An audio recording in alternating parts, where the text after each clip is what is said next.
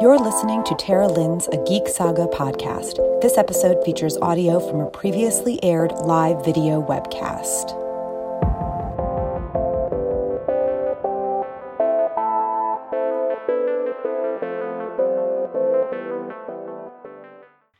I am Tara Lynn of Geek Saga Entertainment, and welcome to the Thirst of the First Men show. This webcast is modeled after my annual Drinkin' Con webcast, which features well, a lot of drinking and a heaping helping of DragonCon info on the side. So today we're going to be discussing Ice and FireCon news, updates, cosplay, parties, and more, and have quite a few drinks in the process. I'm joined by Ashley, Dom, and Steve, who have all been attending Ice and FireCon since its inception in 2013. So go ahead and introduce yourself, guys. Let's do um, Ashley, Dom, and then Steve, because that's the order you are on my screen. Sure. I'm Ashley. I'm mostly known from a podcast of Ice and Fire. We've the longest running Game of Thrones podcast, been around since before the show was around. I'm at Ashley Clegane on Twitter, and that's pretty much the best places you can find me. I'm Dom. My very first con was Ice and Fire Con in 2013, like ever. And I met these three people there and I've been going ever since. And you may recognize me if you've been to Ice and Fire Con, making a fool of myself on stage for your entertainment. And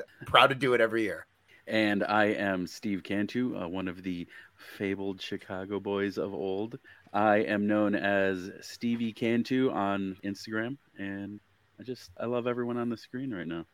And as I said, I'm Tara, and you can find me on Facebook, Instagram, TikTok, which I like barely use anymore, and Twitter, also barely use anymore, at a Geek Saga, and on the web at a geeksaga.com. Also, don't forget that Geek Saga Entertainment has a Patreon. It does include Ice and FireCon news and updates. Everybody at the $3 level and up per month gets early Ice and FireCon news and updates, along with literally everything else that I do. So early versions of all of my podcasts. There are several of them, too many really. And we've got 10 tiers ranging from a dollar a month to $40 a month. So yeah, it's like tons of ways to support us and you get great perks in return again including early access to ice and firecon news and content and after the convention this year that will include early access to panel recordings so you can check it out at patreon.com slash geeksaga underscore entertainment now, for this webcast, we have a drinking game. and for Dragon Con, we have a long running list that literally gets longer every year as we add stuff from the previous year. This one being a new webcast, Ice and FireCon version of it anyway. I'm starting from scratch and I literally just kind of threw some things down. So we might end up adding some rules as we go along. But for now, uh, don't drink when I'm reading this list, y'all. Please, we'll die. But for the rest of the webcast, drink when any of the following happens or is mentioned. Animal interruption, that would be dogs barking, cats wandering across your desk. I might be the only one who has this happen, and it might not happen because my dogs are shut out of the room and my cat is sleeping in her kitty bed on the other side of the office. So we'll see. There might be a uh, pep sighting. Ooh, okay. So we have, nice. we have peps to possibly look forward to. So other things, pain is pleasure is mentioned. And I think honestly that needs to extend to Podrick Payne as well someone having to be voluntold to do something at Ice and Fire Con because they did a thing too well. We'll probably get into the description of this later, honestly, because there's definitely some some stories that led to voluntelling. If myself or Steve mentions champagne or champ, if ermines are brought up at any point, if we mention Dirty Dancing, the movie, somehow someone convinced me to add Chicago in general to this list, which seems very dangerous. But we don't have that many things on here, so I'm going with it. Chance, that would be like bears, bears, bears, stag, stag, stags, or Martell, Martell, Martell, Martell. Like those, those are chants. So if those are mentioned, and last but not least, at least for now, if we talk about macaroni and cheese at any point, that's a virtual, I think, Ice and FireCon 2021 reference. I don't remember all the things that went into it, but it became a big thing during Quiplash when we had our virtual convention that year. So I don't know if macaroni and cheese will actually come up, but maybe somebody can find a way to insert it into the conversation. Who knows? So now that we've gone over the rules, we're gonna jump right into all of our histories with Ice and FireCon. I know you each kind of made brief mention of things when you introduced yourself. Obviously, I'm the organizer. I was one of the founders and original organizers. We used to have more than one organizer. I've never done this alone. I've always had, if not other organizers, then as is currently, I have a small council of is it five or six other people right now? I've lost count. I think it's five other people right now, but usually it's six. But we've got a spot open at the moment for reasons which we will handle after the convention this year because I'm not adding a brand new small council person right before Ice and FireCon this year. Uh, nothing bad, but yeah, we do have a spot open for good reason. And yeah, so I've been at the head of this since its inception when we first came up with the idea for the convention in 2012. And this is a big part of my life, obviously. So, uh, Ashley, what about you? When and how did each of you find out about the very first Ice and FireCon? Okay, well, because of my podcast, uh, they were the con was reaching out to content creators within the fandom, and uh, we were reached out to, and we're like, hell yeah, we'll go to a con themed around Game of Thrones and Night Song of Ice and Fire. It's awesome. That was actually the first time I met one of my co-hosts because my co-hosts live all over the country. So uh, the very first time I met Amin was at Ice and FireCon because he was flying from the other end of Canada and I was coming from Ontario at the time. And like after that, I just got more and more involved every year until I was starting running events there honestly, I'm thinking back and back then, Podcast of Ice and Fire. So we came up again with the idea for the convention in 2012. So you guys, when we first started reaching out to people late 2012, you guys were kind of the only podcast at the time. We also reached out to like Westeros.org, but they're uh, the people European, who run it yeah. are overseas. And also worked out for the best. Yes, thank you. that was so well and politically put. Media training. The Winter is uh, Coming was also around back then, but they're also in LA, so that's another far trip too. Were they? I don't. I, I guess yeah, they must have been. Oh, and Tower of the Hand, I think was as well. And we did reach out to them. They couldn't make it that year, but they actually did come in 2014. Somebody from mm-hmm. Tower of the Hand did. But yeah, I mean, you guys were the only like podcast podcast, so that's like really taking it back, man. Yeah. so Dom, how did you find out about the convention? Ooh, let's see. I went to a Halloween store to look for Halloween costumes, uh Halloween 2012, and I found like this like black king's robe, and I was like, oh, I should like uh like what what if i like made this a robert baratheon costume? Because i had a big ass beard and it was like the one costume i'd be able to do. And uh that's how all robert baratheon cosplayers happen. So i i went and like googled like robert baratheon cosplay to like see what other people like i think specifically who like modeled their look after the books were doing. And i found the forum for the ice and fire con website back when there was a forum. And Tara was talking to this other Robert cosplayer who didn't even show up about like, oh, what if we did like, what if we like all did like uh like acted together? What if we did like scenes? And and Tara and this Robert cosplayer whose name I don't even remember was like, oh yeah, we could do like the scene where they talk about Lyanna in like Robert's chambers. And I read that went like, oh shit, I, I want to go to this, but I have to prepare a monologue, I guess. So uh I turned that like I think it was like an Ultima like costume. It's like the king from like Ultima. I found it like used and I turned that into Robert Baratheon, added like stags to it, and then I like told all of my buddies like, "Oh, we we gotta go to this uh, Game of Thrones convention in Ohio," and one of them uh, uh, came with me. Shouts out to Craig, and I memorized a monologue to do as King Robert, and uh, the rest is infamy. I honestly didn't remember us having a forum on our website or I don't remember that being I... on that forum. I think it was only there for like one year and then like immediately you're like we can just do this on Facebook. That makes sense. So remember Facebook because of certain someone who wouldn't shut up on Facebook. Ooh, who would do that? We want to schedule. So what about you, Steve? How did you guys find out, or you find out about us? You know, it was kind of fate. Also, check out check out my check out my tail over here. Waiting for that oh. interruption. um, uh, oh yeah, animal interruption. A, yeah, Does that count? Okay. Sorry, yeah. Well, you, you mm. pointed it out, so it became an interruption. I think it was kind of fated. So one of the people that I worked with at the time knew knew that I was into the book series and show whatnot, and she just casually mentioned one day, "Hey, did you know there's going to be a convention in Ohio?" And so, of, of course, I lived with uh, Keith and RJ at the time. So I run home, and we all bought tickets. And that first year, Keith went all out. He had his like, uh, you know, like Jamie like coat. Um, Oh, the duster. That, that, that for yeah, the duster, the, the first year to start. Yeah, it was just a blast, man. I mean, it's met some of the best friends in my life. So obviously, how I found out about the convention is pretty obvious. Like, I mean, Yeah. you know, But how was it founded? technically due to Dragon Con, which is, means this mm-hmm. is kind of coming full circle because this idea for this particular webcast came from my annual Dragon Con webcast. Mm-hmm. but yeah, a couple friends and I were at Dragon Con in 2012, and there was like one panel on the show and one panel on the books. And I mean, this was right after season two, right? 2012? Yeah. Hmm. So you would have thought that there would have been more, but there was some costuming stuff, like a costume group and whatnot. But the amount of actual content at the convention focused around Game of Thrones and Song of Ice and Fire was almost non-existent. And we were like, what the heck? Why don't we just make our own thing? Honestly, it weirdly came together very quickly and very easily. Uh, we found Ravenwood in Ohio, and they only needed like fifteen hundred bucks, I think, was the deposit, which is a lot of money.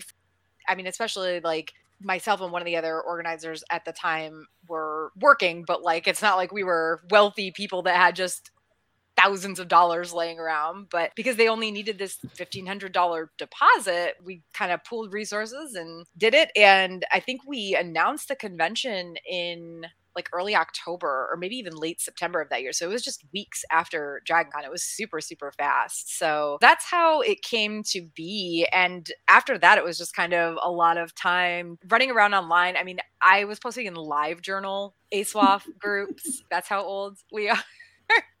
and of course on the westeros.org forums and on the game of thrones and ASOIAF subreddits this is back before Mhm. they had to institute a gazillion rules because of the show and everything so we got pretty good feedback at the time on reddit that i think like a year or two later we tried posting and they were like no promoting but back in ye olden days it wasn't that difficult so i mean granted we were so small our first year we had we could only fit like 60 something people at I mean, I'm still trying to get over fifteen hundred dollars for a deposit on a venue. Right? that's, that's just blowing my mind right now. yeah deer creek actually isn't that much more but also it's just a that's just a deposit Yeah. you know? There's more money involved in actually paying for the facilities once you are there whatever. But yeah so that's how that's how we came about. And i guess my next question was what was everybody's favorite year so far There's been so many, and we were drinking at all of them. it's kind of a blur. Yeah, but I mean, there's got to be some. that- No. I mean, I know I have mine. I definitely have years that stand out more than others, right? Obviously, the first year was super up there because who the hell thought that we could make this happen and it would actually be enough of a success that we could do it again and people didn't hate it or hate us.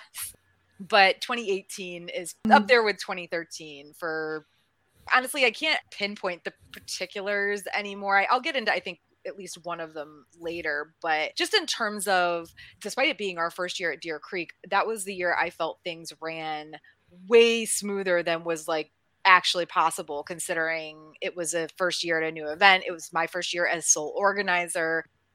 But we just had a lot of really great stuff happen that year. The partying was like on point that year. Flea Bottom Fet that year was probably the best one so far, at least for me.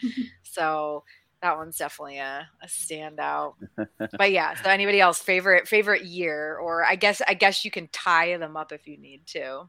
I mean, I, I know I should say the year I got proposed to, but the actually the the thing that was the best was the following year when we did the stag and doe to raise money for the wedding. Oh, That so that fun. that was kind of like encapsulated everything I love about Ice and Fire Con because like here are all these people, some of them I barely know, and we're putting on this fundraiser just for my wedding, and people were just shelling out money, and we were playing games. It, it's like uh, you guys in the U.S. don't really have steak and doughs, from what I understand, No. but in, in Canada, we we put on.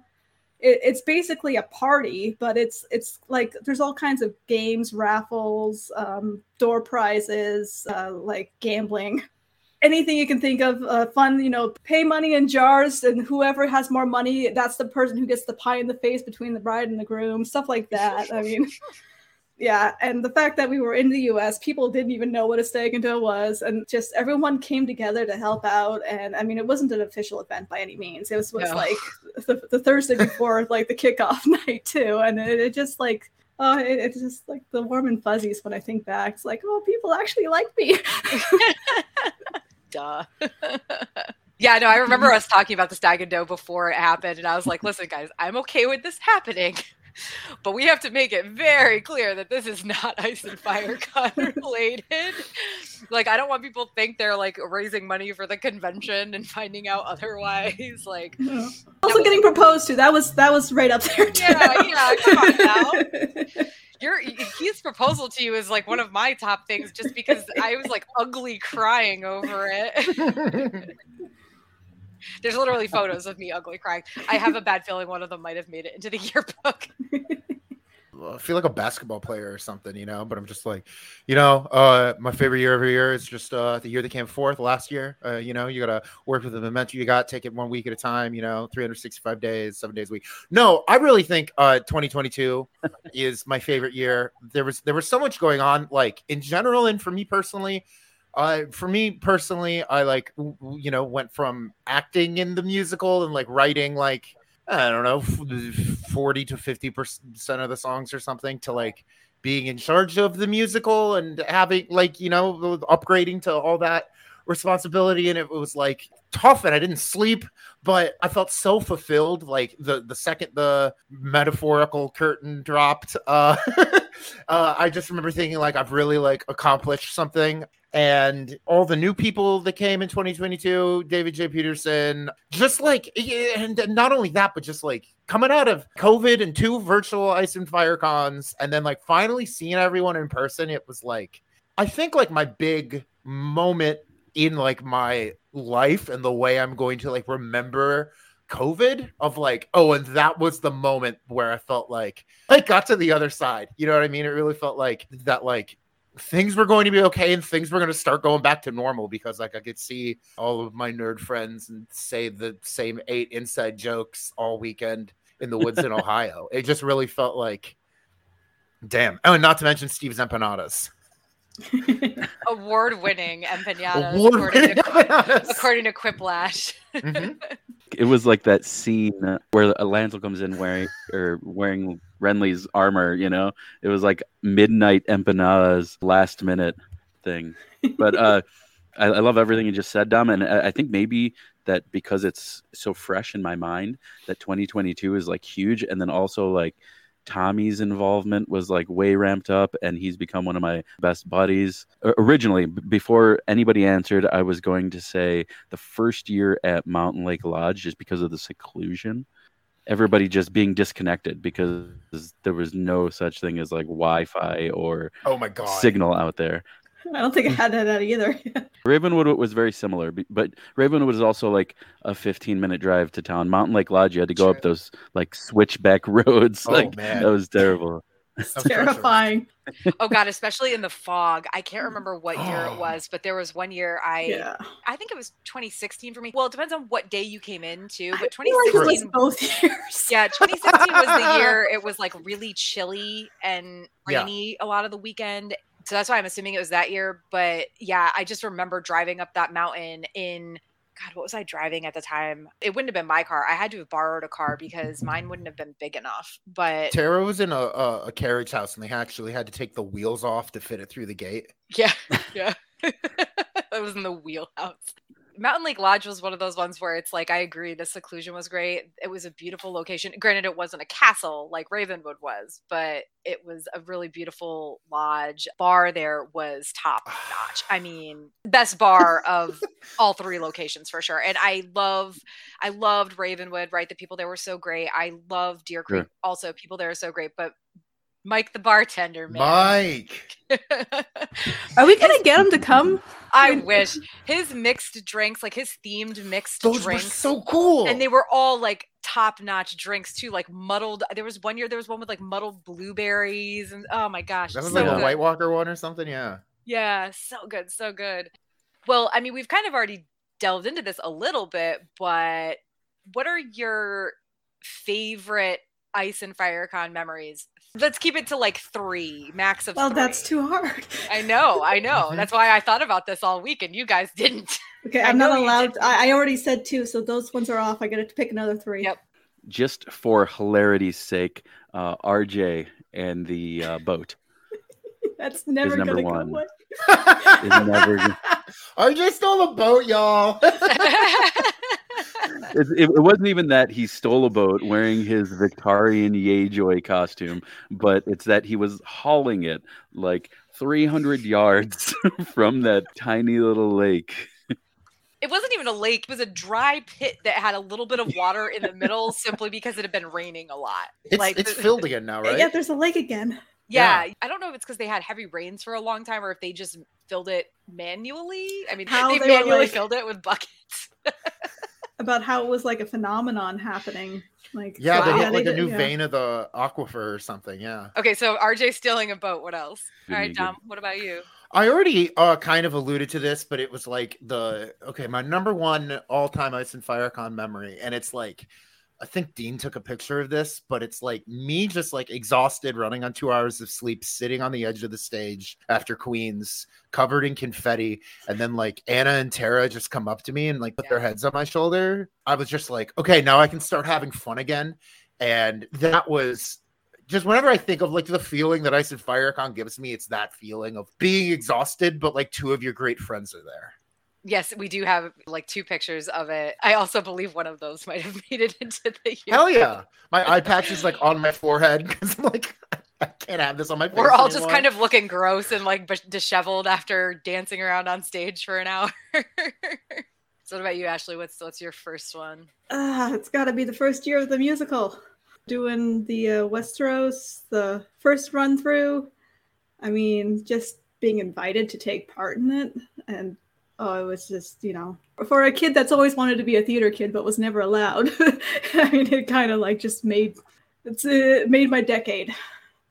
Westeros 2018 was one of mine, so I'm going to piggyback on you for that because obvious segue is obvious. But as much as I've loved all of the musicals, and I, you know what I love about Queens is that having such a smaller cast and also having way longer to learn things due to pandemic because this was supposed to happen at Ice and FireCon 2020 and didn't until 2022 it was definitely more polished or i felt i at least was more polished with it than i was with the previous ones but like as much as all of the musicals have been a freaking blast and it's been amazing being part of each of them mostly westeros 2018 like yes westeros 2019 was the big full production but westeros 2018 was the first time we'd done anything like that and we were able to totally surprise everybody with it. Nobody had any idea it was hamilton based nobody had any idea about anything the but- It was screams from the audience. incredible.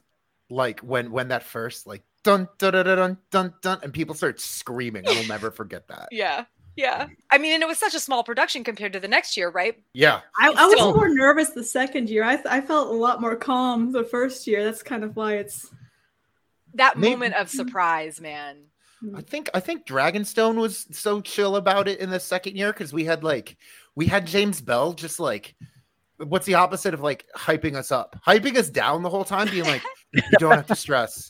Like the stakes have never been lower. Just relax. He was so like having that in our corner was what a what a Davos move, honestly. yeah all right so uh what about next memory steve what about you I love the any year's flea bottom fets, uh, in particular, uh, the birth of the squad of ice and fire. And, uh, yes. That's for sure. Because it wasn't something that Dom and I had planned. I, I believe that was the same year as the birth of Skelly Knight, right? Maybe. Skelly Night was at Mountain Lodge. The birth of Skelly was I think the squat was 2016 too. I think it was too, because I recall seeing pictures the next morning of us squatting for no reason. I'm trying to think. All of those, all of those chants we do at the Fet are just running together. Yeah, the Mention chance. oh shit! The- I almost put the squat in the drinking thing too, but I was like, ah, "Are we really gonna work that in?" Of course, of course, I Squat for should have known. king. Of course, I should have known better. this is like so flea bottom fets in general, but mostly the squat year. Yeah. that sounds so bad. The squat. the squat year. Hold on, I gotta start making notes for Ice and Fire Con bingo. If anybody's watching this live or watching it later, take note of things that we say because I'm looking. I'm always looking for Ice and Fire Con related things that even new people might know. All right, Dom, what about you? Next memory. How many people do you think were there in 2017? Oh, 2017 was our biggest year by like 80% or something crazy. So I want to say it was like 170 something. And that's the last year at Mountain Lake, right? Yeah, the second year and last year at Mountain Lake. Yeah. Okay. Because we outgrew Um, it. because that being said, if it's if it's 170 people, it felt like the Manimals were playing to an arena because the energy in that like very normal ass room when there was just like a band playing on the floor, you know, and it's like not even like a stage stage, right?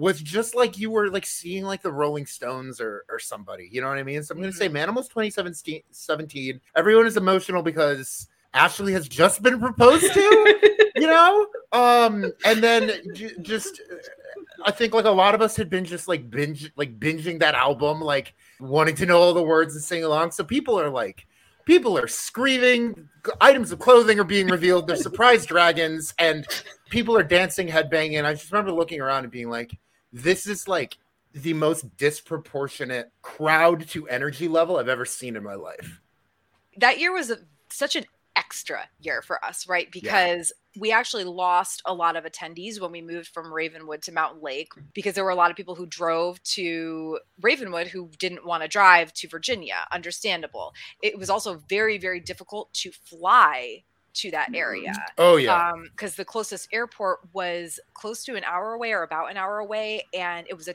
tiny airport so it was extremely expensive it's like roanoke right yeah and you had to take really random flights to get there. You couldn't just fly there from any city. You'd have This- to do all these connections to get there. This is why So- that colony disappeared off the face of the earth. It's so hard to had get to. Yeah, we had to like totally revamp our entire like marketing strategy.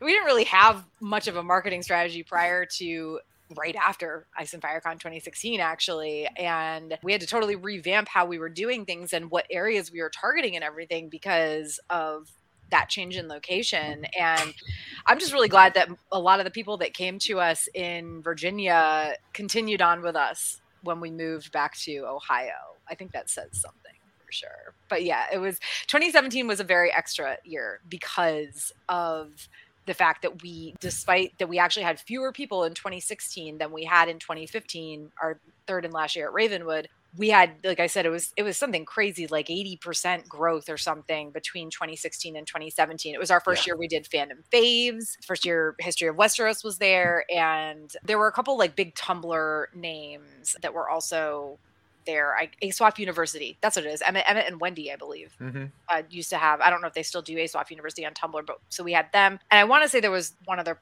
Brendan Beavish. Oh yeah, Brendan Beavish was there. Yep, in 2017, and of- obviously Ashley and Amin had been coming, so so they were like our OG fandom faves. Yeah, so it was just uh such a such a revamp and so extra. 2017 was a good year. Not my favorite. When did I join the council? Oh, early. You joined the council like 2014 or 2015, I think. I thought it was Mountain Lake. It might have been, but it was definitely a long time ago. Okay, so I guess Ashley, next memory. Oh, geez. There's been. Okay, so I'm going to. How do I. So I have a group of friends in Chicago, which is really Ah, random. damn it. oh, You know, shoot. Steve told the whole story about how he found out about the con without mentioning the city, and here you go. well, it's weird because okay, I used to be really big into the Harry Potter fandom, and I met these group of girls to the Harry Potter fandom, and we just became friends. So I got them to come to the one year at at Ice and Fire Con. Man, we've had some great mashup cosplays. Um, the one year though that really stands out, it wasn't even our big costume. It was kind of our second day costume. was uh, the Dothraki horde, and we got all these blow up horses and so we, we were just walking around with all these horses and then we go to the karaoke night and we couldn't decide what song to pick. And we were getting like at each other's throats about this because there's like there's like eight of us and and we're just like everyone has a different opinion and no one could decide on one thing to do. And then someone had the brilliant idea of Lonely Island on a boat because the Dothraki they get on a boat to cross the narrow sea. We were just like, yes, and so just being up there, mumbling the lyrics because none of us actually knew them all, except for the on a boats part. I, I don't know. I just like the mashup costumes every year have been amazing. And uh, that's the one that just stands out the most to me.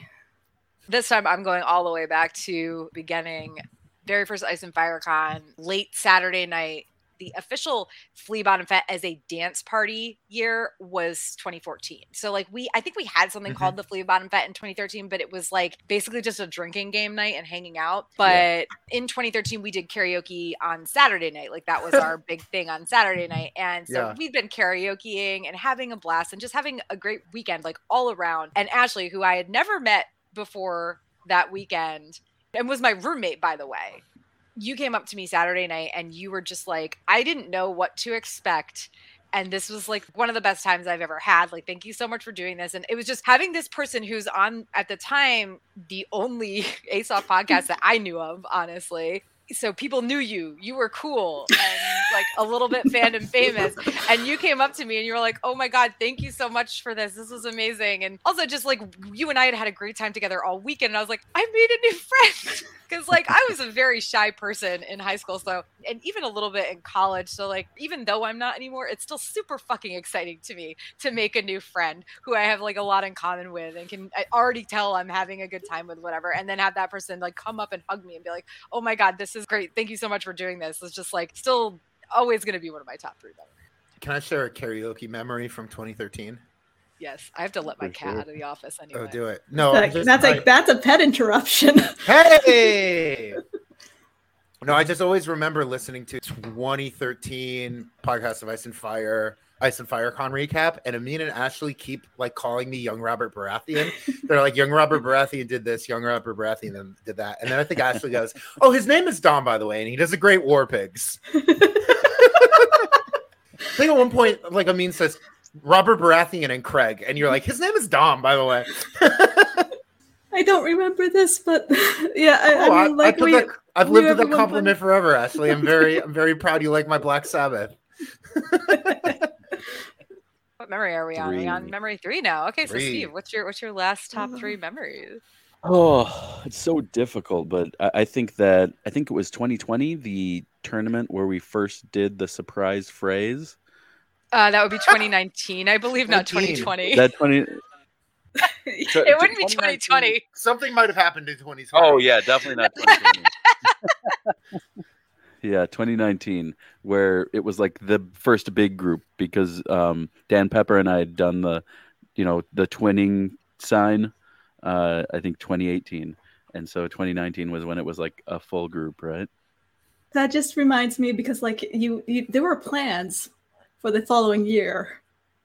yes, there were. There were many plans that were going on, and it just you know it's sad that it never came to fruition, but uh yeah, that that was going to continue. I mean, I do believe that the Peppers are coming back this year. Hell so. yeah! Oh, that's awesome. Dom, what about you? Third and final top. Oh, I feel like I need to change my answer after hearing Steve's. Um, you know, I did like a, a Deer Creek and a Ravenwood, or a Deer Creek and a Mountain Lake. So I'm like, oh, do I have a Ravenwood memory? But like after hearing Steve's, I definitely want to give a shout out in another 2022. I told you it was my favorite year to a Song of Ice and Fire emblem at the tournament. Just tournament costumes in general. We have the phrase. We had a Song of Ice and Fire emblem uh, where we all did Fire Emblem mashups. Uh, especially because like it's been my favorite video game since I was 13, and like everyone got into it over the pandemic, and I came back like, you know who I'm dressed as? What?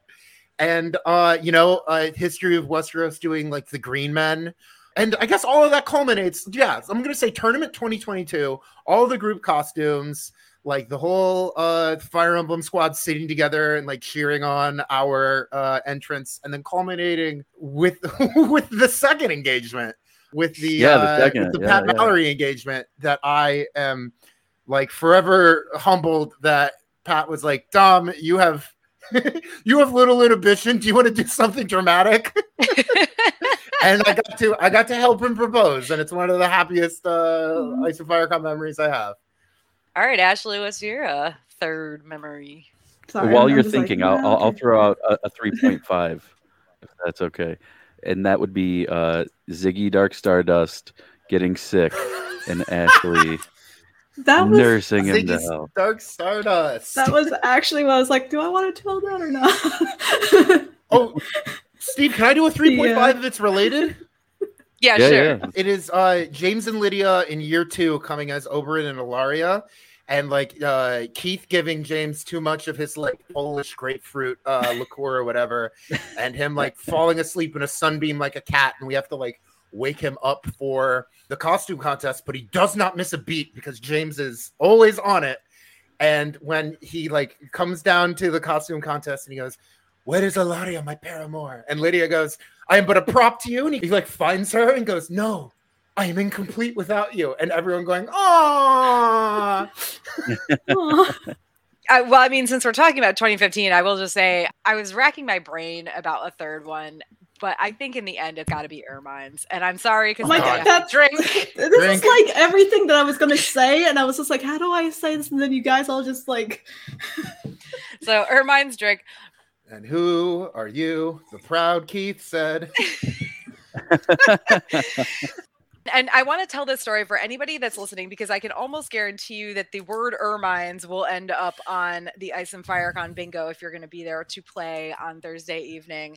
The Ermine thing came about back, it was in very late 2014 or possibly very early 2015, where there was this gif of an Ermine popping its head out of a stump and being like, bloop, bloop, bloop, like turning its head around, super cute, looking adorbs. And it was going around. And for whatever reason, Ashley's husband now and all of our friend Keith hated that gif, or maybe he was just pretending to hate it. I don't know. We never know with Keith, but he just like copped so much attitude about that gif that it became a thing where then when we released the schedule that year because keith also we briefly mentioned earlier was always shouting for the schedule like months before it could ever possibly have been created Mhm. um, so when we created the schedule that year, the first version we put out was a joke version that just had ermines in it. Just pictures of ermines and like ermine panel number one, ermine photo shoot number two, whatever. And then at the convention, several of us had ermine onesies. I believe there might have also been a stuffed ermine or 12. I'm pretty sure I still have like five of them. There were ermine stickers that were put on people's cars. And Saturday night at when everybody gathered together, um, so now we do the late night parties at the cabins at Deer Creek, which are a little farther from the lodge. But at Ravenwood, everything was very close together. But we had the Silversmith, which was the biggest cottage, Mhm. and so everybody was at the Silversmith party, you know, hanging out, drinking, playing music in the backyard, whatever. And a bunch of us snuck away and peppered Keith's room with ermine things. so it, it was only that year. I mean, it came back as a joke in, in like our little friend group after that, or it has come back obviously over and over again. I just remember I was laughing so hard, I almost pissed myself. as Robert Baratheon would say. Ah, Feast for crows. Cersei is slowly becoming Robert. yeah, well.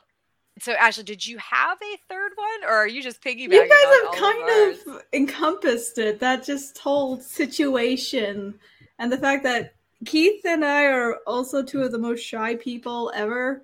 And Mhm, despite the chinchilla fact that we, we had been flirting with each other for two years straight, st- still wouldn't talk to each other in person. so, Well, real quick, I'm gonna bring in Sean from History of Westeros. Whoa! yay. Sean, since you're joining us, you want to tell us a little bit about how you. Well, I mean, I, I guess we probably all kind of know how you started coming to Ice and Firecon, but how and when you started coming to Ice and Firecon, and maybe a couple of like favorite year, favorite memory, whatever.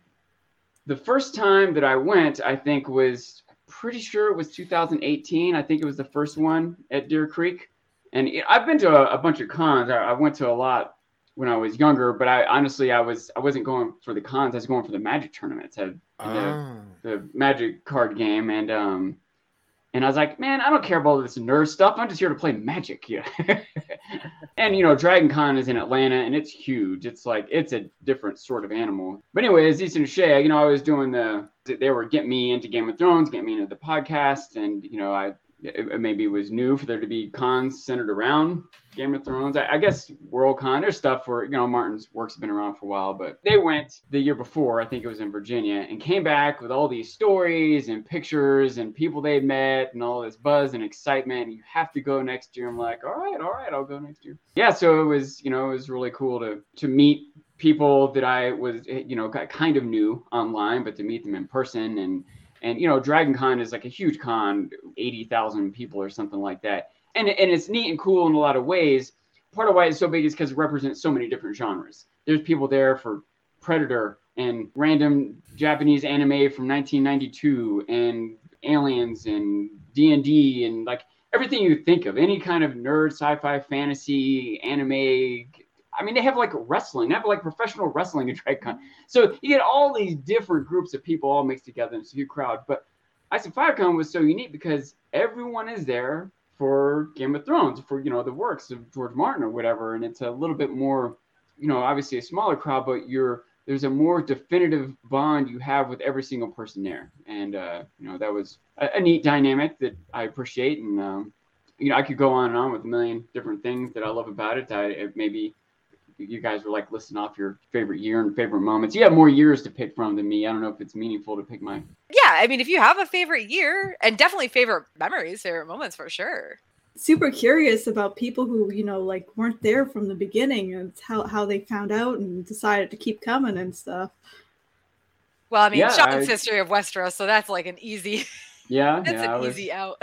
it was probably uh, yeah. destined for me to go there eventually. Yeah. But I imagine a lot of people find out through the grapevine, probably through Twitter and Facebook group and word of mouth and maybe even other cons. Like I think I I think I might have met you, Tara, and maybe you too, Ashley, at Dragon, Dragon Con. Con. In fact, that's another like I don't know, like a favorite element. To, I don't know how many people are listening to this who might be going for the first time this year, but I, I, I had this thought that it's almost like um, in in the beginning of Game of Thrones when Robert and Court are showing up at Winterfell. When you first go to Ice and Fire, kind of like, oh, that's Tara. She runs the event. Oh, that's Lady Gwen from Radio Westeros. You know, it's like Sansa and Arya pointing out all the the people that you know of but haven't met, and here they are in person. You know, it's really fun and exciting just to get the exposure of all the personalities there. You know, never mind the, the meat and potatoes of it, the panels. I love panels, uh, but you know all the other extracurricular activity, the Skelly Night and the tournament and the Faceless Man and the musical. Like just, I mean, every day, like three lifetime memories are created for like four days in a row. It's I can't go on enough about how. it's true. Yeah, you're not wrong. I think I've probably forgotten more memories. Yeah, that, that's that's what I what I like about this is people talking about it because I'm like, oh, I forgot about that. I wish I hadn't forgotten about that, but I'm happy I now don't remember it. It just takes one mention of one thing, and then you're like, oh yeah, that that thing, that thing. That was kind of putting the yearbook together uh, has been a fucking journey.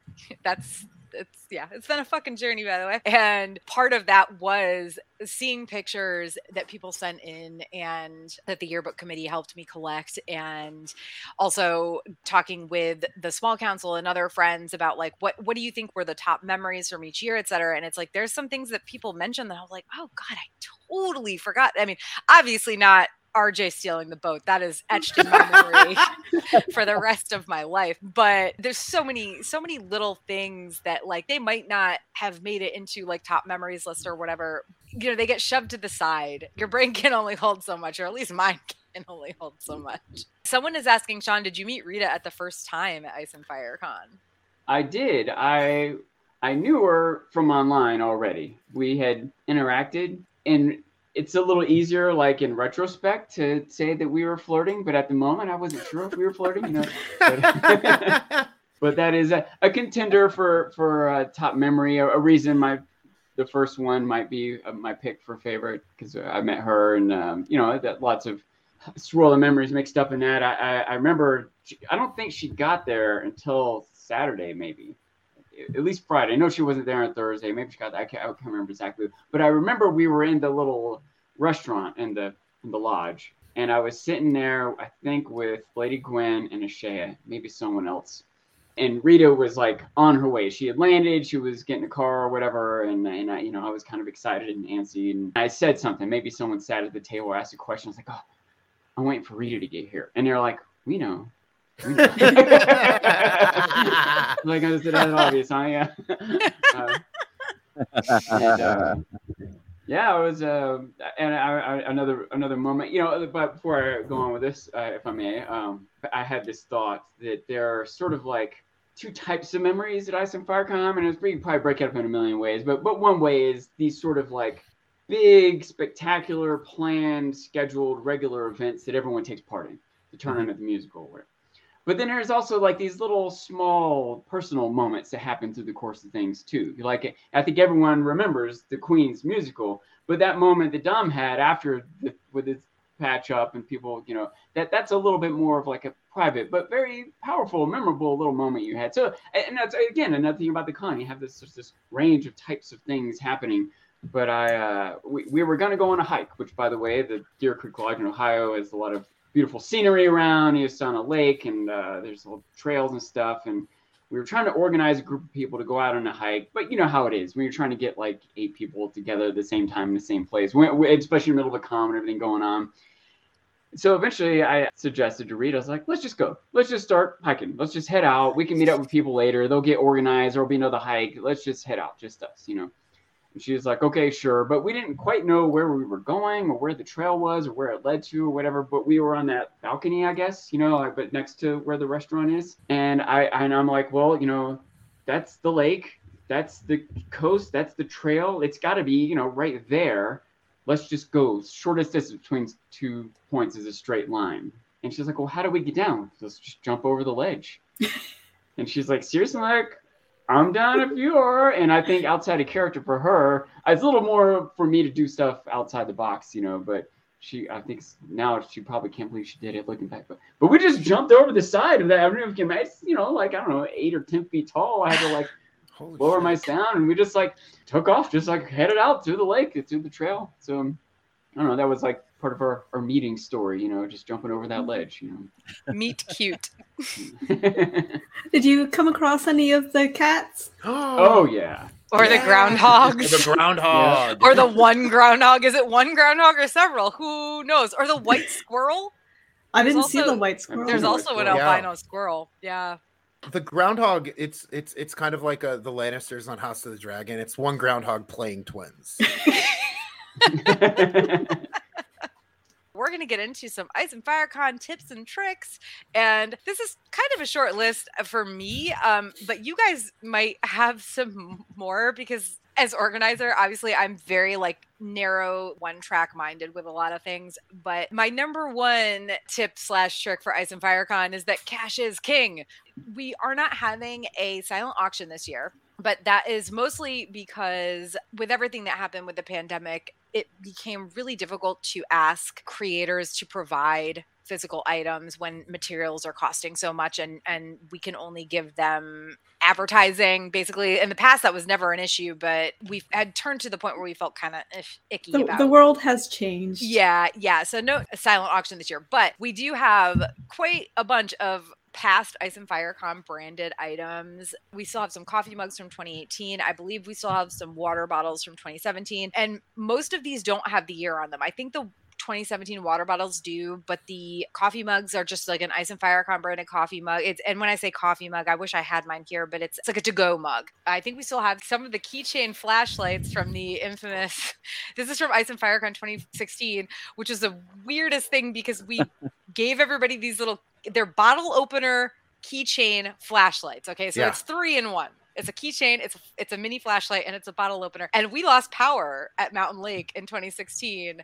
The great power outage that caused the Faceless Man uh, massacre in 2016. I forgot about that. Yeah, mm-hmm. yeah.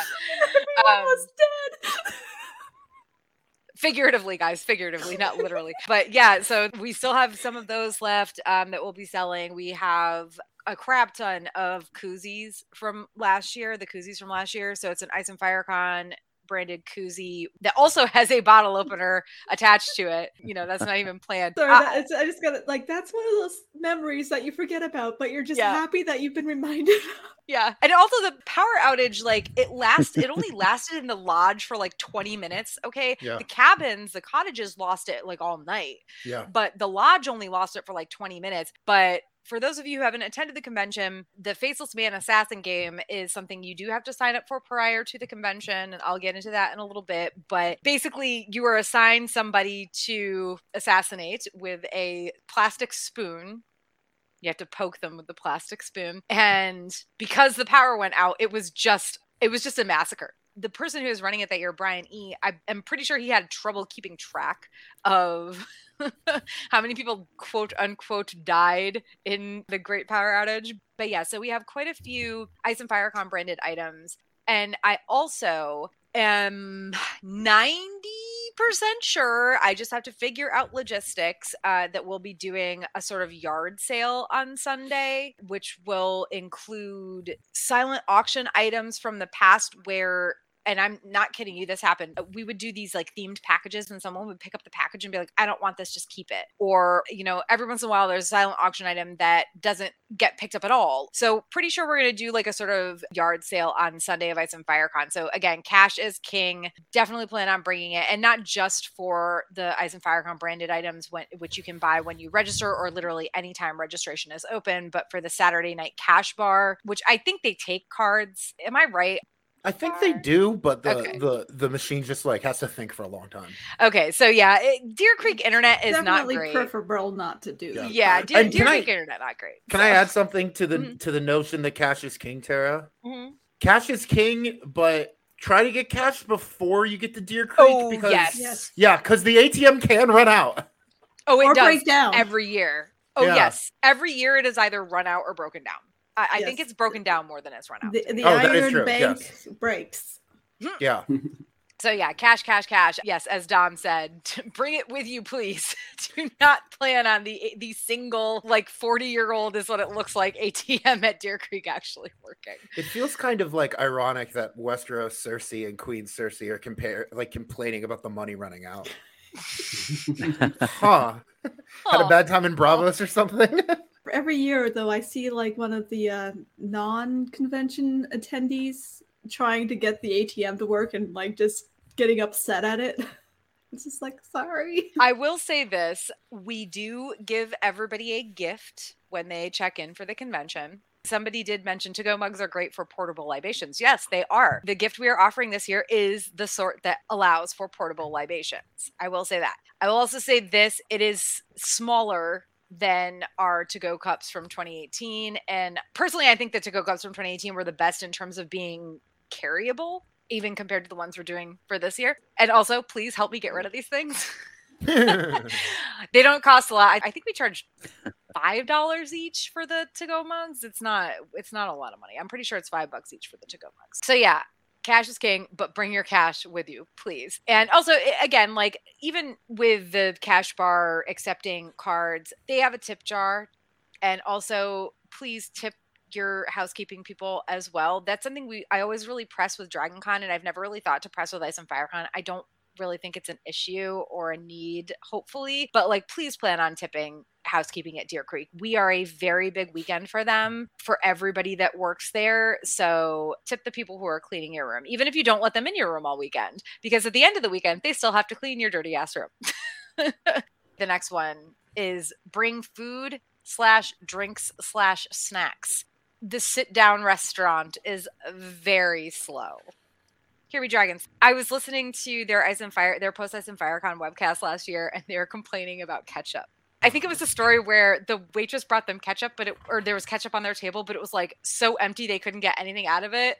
And she was like, No, you got to finish it before I can bring you another one or something. I feel like that's what was said. And I was like, First of all, I can tell you exactly where the ketchup is in that restaurant. I know the corner that it's put in, and it's not even hidden. It's just out there on like a cart in a corner. It's not in a back room, it's in the restaurant itself. But also, it was a funny story that always reminds me to tell people that the sit down restaurant, the single like full service sit down restaurant at Deer Creek is very slow. I mean, it is slow even when you're there on Wednesday evening for dinner and hardly anybody else is there, or Sunday evening for dinner and hardly anybody else is there. The bar food, which they serve like pizza, burgers, um, chicken fingers, that sort of thing, it's faster, but it can get backed up during the obvious busy times like the, the noon to two lunch hour, the five to seven dinner hours, whatever. So having snacks is always a big plus, just like sodas. The gift shop has Starbucks coffee like they do make like lattes and stuff like that if it's the same woman who was there last year who was also there in 2018 and 2019 the people who work at the gift shop are freaking great but mm-hmm. again it's not necessarily the fastest thing so always suggest bringing food and stuff i believe that the regular rooms which is basically any room that's like two queens or a single king bed, like a regular standard room, they only have a mini fridge. But the deluxe rooms, and actually, you stayed in a loft last year. Did they have a microwave? No. It must be just the deluxe rooms that have a microwave, and then the, in the cabins they have microwaves and also stoves, so you can cook things. I could be misremembering, but I'm fairly certain there was not a microwave. The restaurant and even the gift shop, they're only open certain hours. And so I would say the average person at a con in this crowd is not going to bed at, you know, 10 p.m. or 11, but you might still want a snack or soda at midnight or 1 a.m. Yep. So yeah, stock up or plan ahead. And and the lodge is not there's it's not like in the middle of a city. It's in the middle of the woods. And so it's a bit of a drive if you want to go out to a store It's like 20 to 30 minutes, I think. Yeah. At least Scenic 20. Washington Court House, Ohio. So yeah, it's a good idea to, to plan uh, your your meals in general, and your snacks and such. To, 'cause- yeah, because sometimes even when a restaurant is open, sometimes everyone is suddenly going there because it's the only place to go. So yeah, Yeah, I can't count the number of times that I have ordered a pizza or somebody has provided a pizza for me. Thank you to the people who have done mm-hmm. that in the past. I always appreciate pizza. That I have brought the leftovers back to my room and just eaten cold pizza mm, that's your Late that night, a couple yeah. nights later. Yeah, snack. Oh, not a couple of nights. But I have personal rules about how long I'll let because the, the fridge is in there. You can put some stuff in them, but not like a pizza box. But like, yes, I have absolutely gone back to my room at like two in the morning and just noshed on cold pizza because I was starving and I hadn't had time to eat that day. I will say this: like the food is pretty good. Honestly, the pizza there is pretty good. I mean, it's it's nothing life changing or amazing. But the burgers are pretty good. The food that I've had in the restaurant has always been good. I've heard the breakfast buffet is really good, but oh I never make it for that. So What's breakfast? Yes, What's exactly. breakfast you speak of? Yeah. My breakfast is usually oh god, and I'm gonna say it, and I can't believe I'm saying it, but it's macaroni and cheese. Ah, damn it, Tara. I'm sorry, I'm sorry, but they have macaroni and cheese. Or I feel like I'm on least alcoholic Pee Wee Herman right now. Definitely bring food, drink, snacks. Here's a food, drink, snacks question, Steve. Are we having empanadas over here?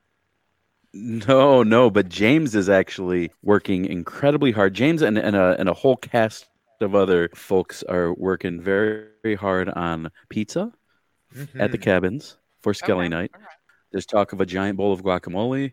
There's a lot of stuff in the works. There's there's definitely food in the works and drinks. I mean, listen, then in that case, all I'm going to say is your empanadas are part of Ice and Fire Con lore history now.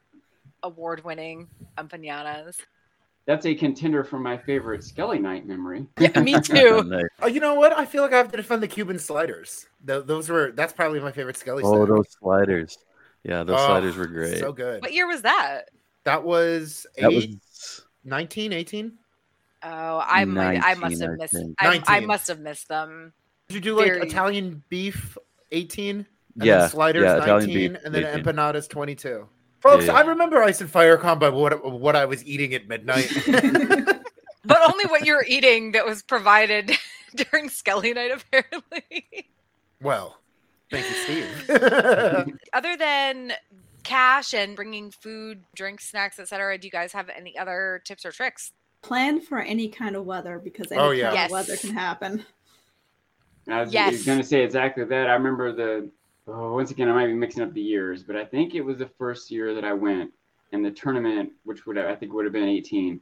Yep, it was like 18. windy and chilly. Yep. It was like was freezing. overcast, windy, Oh, yeah. 50 degrees, and woo. But then I I remember less well the next year, but I remember 22. It was like sunny. I was like, man, I wish I had like an umbrella to block the sun or something. So it, it's a range of uh, what to expect, and I, that's probably the main time you really need to worry about it. I guess is for the tournament. That, Mhm. Or if you want to do a 5K run in the morning. oh, that's if you're right. Cosplaying Yeah. a Stark. I, I remember the one year there was like I think maybe 14. There was just like a bunch of miserable Northmen melting. Yeah. Also like late at night too if you're walking to and from the cabins if it's Mhm, been raining it's gonna be Oh, yeah. or, or if you're standing around outside of the cabins i literally have a pair of boots that are my ice and fire con Oh, yeah. boots they're crappy like $20 amazon moto boots and the fake leather is cracked all over the place like i wear those things nowhere else and they still have mud caked on them from i'm pretty sure ice and firecon 2018 or 19 That reminds me, if you, if you are in the cabins or planning to go to any of the cabin parties, maybe if you have space in your bags, a small flashlight, because Mhm. yeah if you, you- I mean, your phone can work, but you don't want to trip and accidentally break your phone. So if you Yes. have space for taking a small flashlight, it is very dark in some areas go, going to the cabins. And also, someone mentioned if you are in a cabin that is hosting a party, you will run out of toilet paper. So, if you're in a cabin Mm. hosting a party, bring extra toilet paper. But also, if you're not in a cabin but going to a cabin party, Bring a present of toilet paper. yes, bring a present of toilet paper. Does HBO like do like branded toilet paper with like little like three headed dragons on it? I don't know, but I do. You can get branded toilet paper because I caught a roll at Mardi Gras this year. So yeah, I mean, if you're in a cabin, bring extra TP, and and obviously the lodge will provide it, but it can be not the most like timely thing, and they're not gonna bring it at two in the morning. So yes, bring toilet paper, extra toilet paper for all the people, like Oprah. Toilet paper for you and toilet paper for you. Speaking of the weather, this is a weird thing that 2022 kind of turned on its head. In the past, odd years have been warm and sunny. Even years have been the ones that have been Hmm. cool and often rainy. I can literally pinpoint 2013 was hot. 2014 was not necessarily rainy. I think it got rainy on Saturday night, but it was cold that year. 2015, really warm and sunny all weekend. 2016, cold and rainy all weekend. Oh my god, that was, was- so cold. And that was in Virginia Yeah. versus Yeah. uh, Ohio too. So we were like, what the fuck? And then 2017 though at Mountain Lake in Virginia was really warm and sunny. So sunny. 2018 at Deer Creek, cold and rainy, as Sean said. 2019 at Deer Creek, warm and sunny. And it, it gets cooler at night, obviously. But then 2022, it was cold and rainy or cool and rainy Thursday and Friday. And then it was Mm. hot and sunny on Saturday.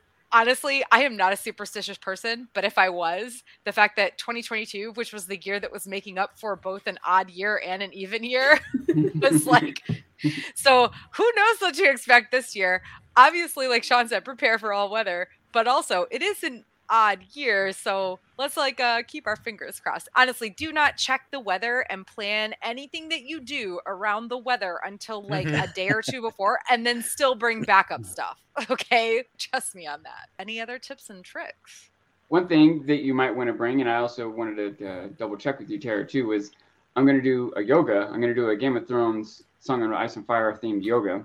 Mhm. And I think you might have some mats that Reed and I brought a couple years ago. I don't know if they got saved in storage or anything, but they definitely got saved uh, it'd be nice to have some extras. But if people just bring their own, or you could just do it on the floor, I guess. But I promise you, I will do my best. The problem is, I'm not sure whether they were stored at my house or at Elena's house. I will be able to let you know where they are and how many we have probably by Monday or Tuesday of the week of Ice and Fire Con. So hopefully I will remember to make like a post like, hey, if you're interested in doing yoga Sunday afternoon. Um, I mean, to be honest, like a hotel towel will do in a pinch, but we should have mats. I just have to figure out where they are because we didn't bring them last year because we still had like masks and more COVID restrictions, which I'll get into in a minute. But we do definitely still have them. They were not thrown away. I have a whole ass shed in my backyard in South Carolina that the bottom of it is giant 12 foot skeleton and yard stuff like lawnmower, leaf blower, all that shit. And then the whole top is ice and fire con shit. So it's it's not like it's hurting me to store things. It's it's mostly just like, hmm, where are they though? Mostly the issue is in past years, I can't take everything back with me. We've had stuff stored in two separate places. So it's more like finding where they are. But yes, so if you're coming and you are driving and you want to do yoga on Sunday afternoon, I would suggest bringing your own yoga mat because the other thing is these have been in storage for a long time. So I don't know. They might be rolled how... pretty tight or stuck together. Yeah, yeah, especially if they were in South Carolina in my shed. But yes, so I'm very excited about yoga. I'm kind of hoping I can make it this year because I'm gonna need it. any any other tips and tricks? So I guess mine is just more towards uh, people in their first or second year, maybe. Maybe this is your first time here. We're all very nice people. I, I know it can be a little bit overwhelming, like walking into such like a tight knit community with like so many people that know each other so well. Uh, but we're all super nice, and we'll give you a big hug. So don't be nervous about coming up and making a conversation. And uh, we're all very genuine, very nice people. So uh, don't be nervous. Come say hi.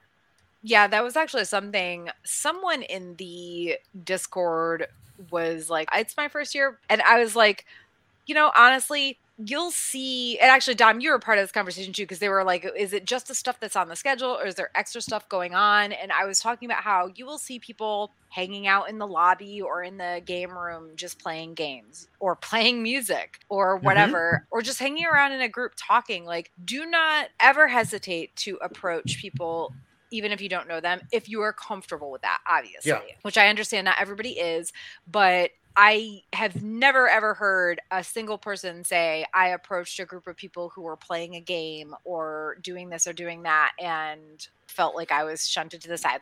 Everybody at this convention, and it's one of the things that saying I'm proud of it is weird because it's not about me, right? It's about the people at this convention as a whole. But I'm I'm proud of our community, I guess, for all being the type of people who are like, we don't know you, but you want to join our discussion, you want to join our game. Yeah, that's what we're all here for, right? To meet new people, to talk about this thing that we love so much. None of us knew each other when we went to Ice and Fire Con 2013, I knew a couple people from Dragon Con because there were a few people from Dragon Con who went that year, but they were like acquaintances at best. And I knew my friend Marty, who hasn't been in a long time, sadly, but who was uh, an installation, let's say, for a long time at the convention.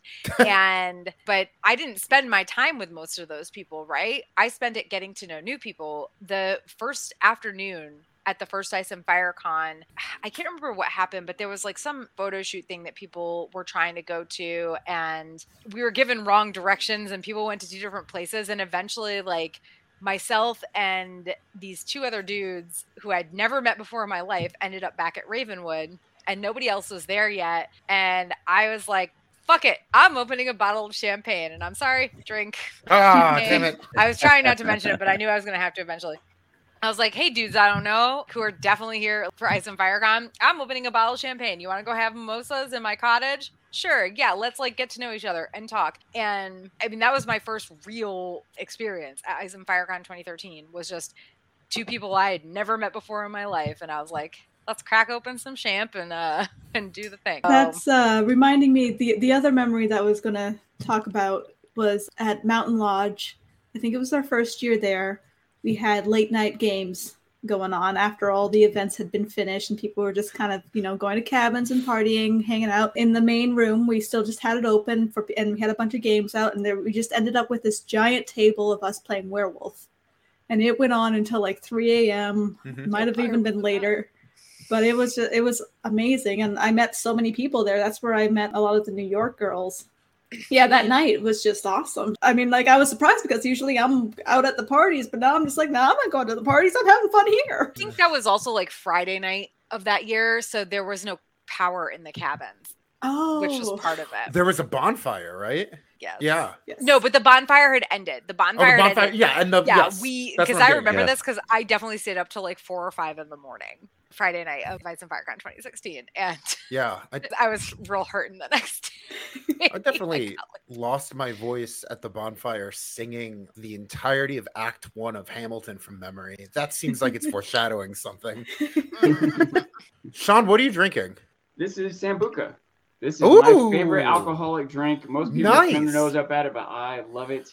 I have to hold myself back to not drink it like candy. You ever do the coffee beans floating on top? You know, I don't normally do that, but a lot of times when you order it at a restaurant, they'll do Yeah. that, which is nice. Yeah, I actually we didn't ask what everybody was drinking. I, I- often have a more unusual mix of weird drinks, like a orange juice and Mountain Dew. You know, not necessarily even alcoholic, but uh, but now I'm just going with Sambuca. I rarely, I don't drink that much anyway, but when I do, it's Sambuca. How about Mountain Dew Code Red, Bangster Berry Bang, and uh, Blueberry Naked Juice or something? In true Susie fashion, I am drinking cheap red wine. Yeah. what are you drinking, Dom? Ooh, ours is oh, the I just got my. You can see it says ours is the Fury now. I'm Okay. drinking Fernet and Coke, like a Braavosi, I guess. Like a like a like Fernet and Coke, like a like they drink in Lys. Is Fernet? Is that? Does that have a similar Sambuca flavor? I heard A little someone bit, a comparing little bit. It's herbaceous. Yeah. yeah. Yeah. yeah. Mm-hmm. I've never had that, but I should try it. For Net to the con. All right. Well, Ashley, now that we've gone through ours, Ashley and Steve, Oh, what you I'm, guys I'm a basic bitch. I, I got vodka and coke. Ooh. I mean, normally Like I would be uh, drinking the- vodka soda, soda water, but that involves having to bring like mixers and stuff into my office. So no, I'm just sticking with wine. What about you, Steve? What are you drinking? Uh, I have a Marzen from the local uh, brewery, drinking some beer. So, news and specifics for Ice and Fire Con 2023.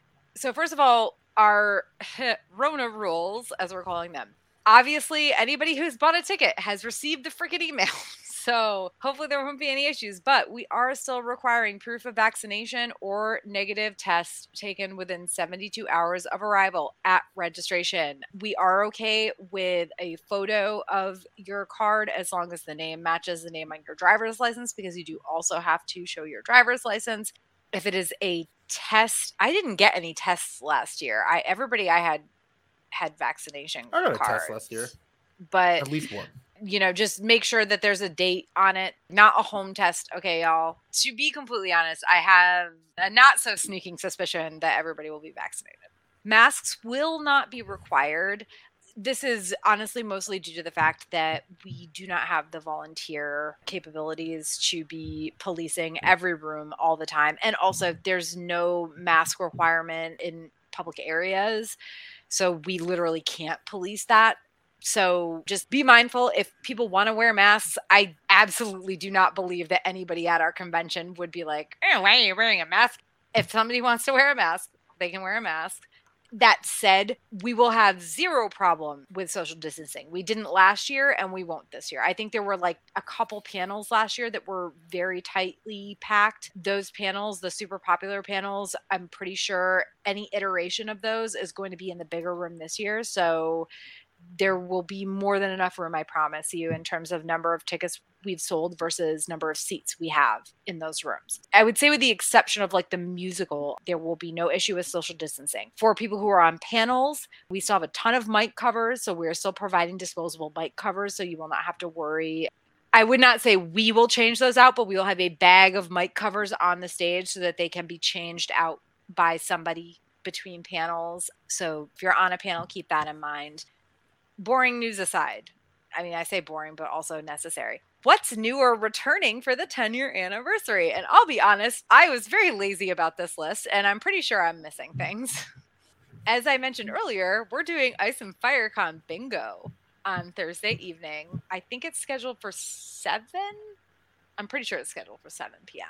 Dom is hopefully going to be helping me with this because I need help with this. Mhm. But it's going to be all of the cards will be a mix of like generic general Game of Thrones House of the Dragon Song of Ice and Fire references and specific Ice and Fire Con references. So if you're brand new to the convention, you do not have to worry about like oh, I won't be able to cross these off. We're going to make them a mix of each. And I think it's going to be really fun. But also, if you're watching, I've already added, I mean, we've already talked about some things that we mentioned, like ermines, twinning, Steve Cantu's empanada, his uh, squat year. So if you've been listening slash paying attention to this webcast, then you have actually probably picked up some references, and you are more than welcome if you attend bingo to cross those off, even if you were not there. If you know what we're talking about because you watch this webcast, then hey, we trust you, right? so I'm, I'm just, I'm really excited about that because I think it's going to be a kind of hilariously silly, ridiculous opening to the convention. Other new things the Long Summer LARP event on Saturday morning.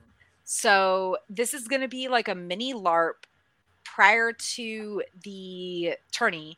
And it's when I say it's like Saturday morning, I think it starts at 10 a.m. I'll try to remember to put the link in the description for this video, but it's the longsummer.my.canva.site, which is a very long you know thing I know, but it's a mini LARP that takes place 80 years after the events of Game of Thrones, and they will be handing out like little character sheets or whatever right at the start. Our long time, long time volunteer Shelby is running it. She's also helped with the tourney a lot, so we're really excited that she's bringing this like really cool little mini event to the convention where like if you really want to immerse yourself in that aspect of things. We have that. And then the theme for Flea Bottom Fete is also new, which we'll talk about in a little bit. Obviously, we have new panels and everything, but we always have new panels. So those are the new things I can think about for this year. Uh, just a quick thought I had earlier. You said something about someone asking, "Is it just the stuff that's scheduled, or is there other stuff too?" Like, how much more do you need? The stuff that's scheduled is going to fill your days. there is other stuff too, which mm-hmm. is also fun and exciting. But man, it's There's always spontaneous stuff going Yeah. on Yeah, around. Every year we have this weird mix of like people who send us like thoughts on the convention. And there are like some people who are like, "There's, there's not enough. Give us more stuff." And then there's also a lot of people who are like, "There's too much. Make it less." And I'm like, yeah. I, I can't do both, guys. As of right now, I think those are the biggest new things for the 10 year anniversary. But we also were bringing back some old things, mostly panels from 2013, including a Waking Life panel about dreams in Westeros and what they might mean uh, to the story as a whole. Supernatural Westeros, which is going to focus on the obvious things like the supernatural parts of, of the series dragons and ghosts and children of the forest and others all of that. And then incest in westeros aka incesteros. And actually i'm going to say this right now there's not that many people watching but there's enough that i'm adding this to the bingo card damie was a ship that came out of the og 2013 incest in ship, westeros yeah. I forgot about Damie. That's Daenerys and Jaime, by the way. By the way, I think I'm on all three of those panels, even though I wasn't there in 2013. So But hey, you were one of those people that was like checking off all the panels you're interested in. I'm like, Yeah. okay, yes, yes, yes, yes, yes. I yes, want yes. to do all the panels. Yeah, yeah. So, Well, I and I, I actually think you're right. I'm pretty sure. I know you're on Incesteros. Um, and then there's also Bad Boys and Mean Girls. The Bad Boys and Mean Girls that we love to hate, hate to love, whatever. Uh, Cersei, Sandor, literally like 90% of the characters, honestly. Littlefinger. They're panels that we're bringing back, and it's it's just the general panel idea. And to be completely honest, I'm super excited about these panels this year because when we did them in 2013, we had a very limited number of people to be on the panels. You didn't really just have a because- panel room either. No, yeah, I was that's say we had very limited uh, acoustics. yes, yes. Oh yeah, the incest in Westeros one was at nine o'clock or something, eight, eight or nine o'clock on I think Saturday night. Our, our in the panel bar. room in was the, bar. Yeah. No. We had some in the Great Hall, which In also the Great had- Hall, yeah, which was a lot of acoustics were- shouting. Were horrible. You couldn't hear anything in there. I imagine opinions have evolved. Insight and opinions and even straight Yeah. knowledge has evolved Oh, a lot yeah. since then also. So Mhm. Tara Absolutely. called out the show way back when with Sansa. and Oh, we yeah. were all like, "It's not going to happen. They would never do that." I didn't quite call it out that way. What I did was I called it out as I thought that they were going to make Roz Jeyne Oh yeah. And then they killed Roz. Basically, they There were going to make fake Sansa. Roz the redheaded sex worker from the north, the fake Sansa, and marry her to Ramsay Bolton. Instead of doing Oh, it. So, yes, I know in instead the of books- doing it Arya. yeah, okay. instead Yeah. of it being Arya. So I thought they were going to do that, and obviously they killed Roz, and then they just did the thing with Sansa. But when the whole thing with Sansa happened, I was like, no, no, no, no. I'm telling you, I called that in 2013. And I, I was one of those people when you were saying that theory, I'm just like, no, they would never do that. That's not Well- gonna happen. even as I was saying it, I hated it. Okay. But I was like, what are they doing with Roz? Why are they making her so important and making her actually know Sansa? Whatever. Anyway, yes, Sean, you were entirely correct. There is so much that has changed. I mean, especially with like the incest in Westeros panel, all of the stuff with fire and blood and House of the Dragon is totally new. So I totally trust the people that we put on all these panels. Honestly, that's why you're on a lot of them because I know that you will be like prepared and knowledgeable yeah, I'm I'm really excited about bringing these subjects back and seeing them more filled out and also in a actual room with microphones mm-hmm. and being recorded and whatnot. So yeah, a lot of returning panels and Can I share a panel memory if it's an excuse to get everyone to drink? Yeah, sure. So when we did the uh, Waking uh, Life Dreams in Westeros panel in 2013, I went to interpretation of dreams by Sigmund Freud and like printed out a list of everything that could be a penis if it shows up in your dreams. And if anyone has seen Pain is Pleasure, that's what we're talking about when that video starts. Is is that we are going over we're like a flaming sword, a chevron, uh, and then someone says a cigar, and then the video starts. So there's your Pain is Pleasure, Tara. Oh my god. I avoided putting that as one of my favorite memories just to not have to drink. I yeah, I don't I can't list that as a memory. Because you can't remember it. Mm-mm, mm-mm. I mean, hey, if anybody wants to see pain as pleasure, you can enjoy it in the virtual Ice and Firecon 2021 bad fanfic panel. oh yes. Which also, to be fair, the virtual Ice and Firecon 2021 bad fanfic readings, that whole panel was freaking hilarious. Quiplash Legendary. also great, but Quiplash is one of those things that if you're not there live, I think it's like not as hilarious to watch after the fact. But like the bad fanfic, I watched it the other night because I was like, I need virtual, like I need virtual con memories, right, for the best memories or top memories list for the yearbook. So I watched the whole thing and I was like, oh my god, I forgot about 99% of this, including the fact that the whole pain is pleasure. Again, sorry. Uh, Oh, video damn oh shit.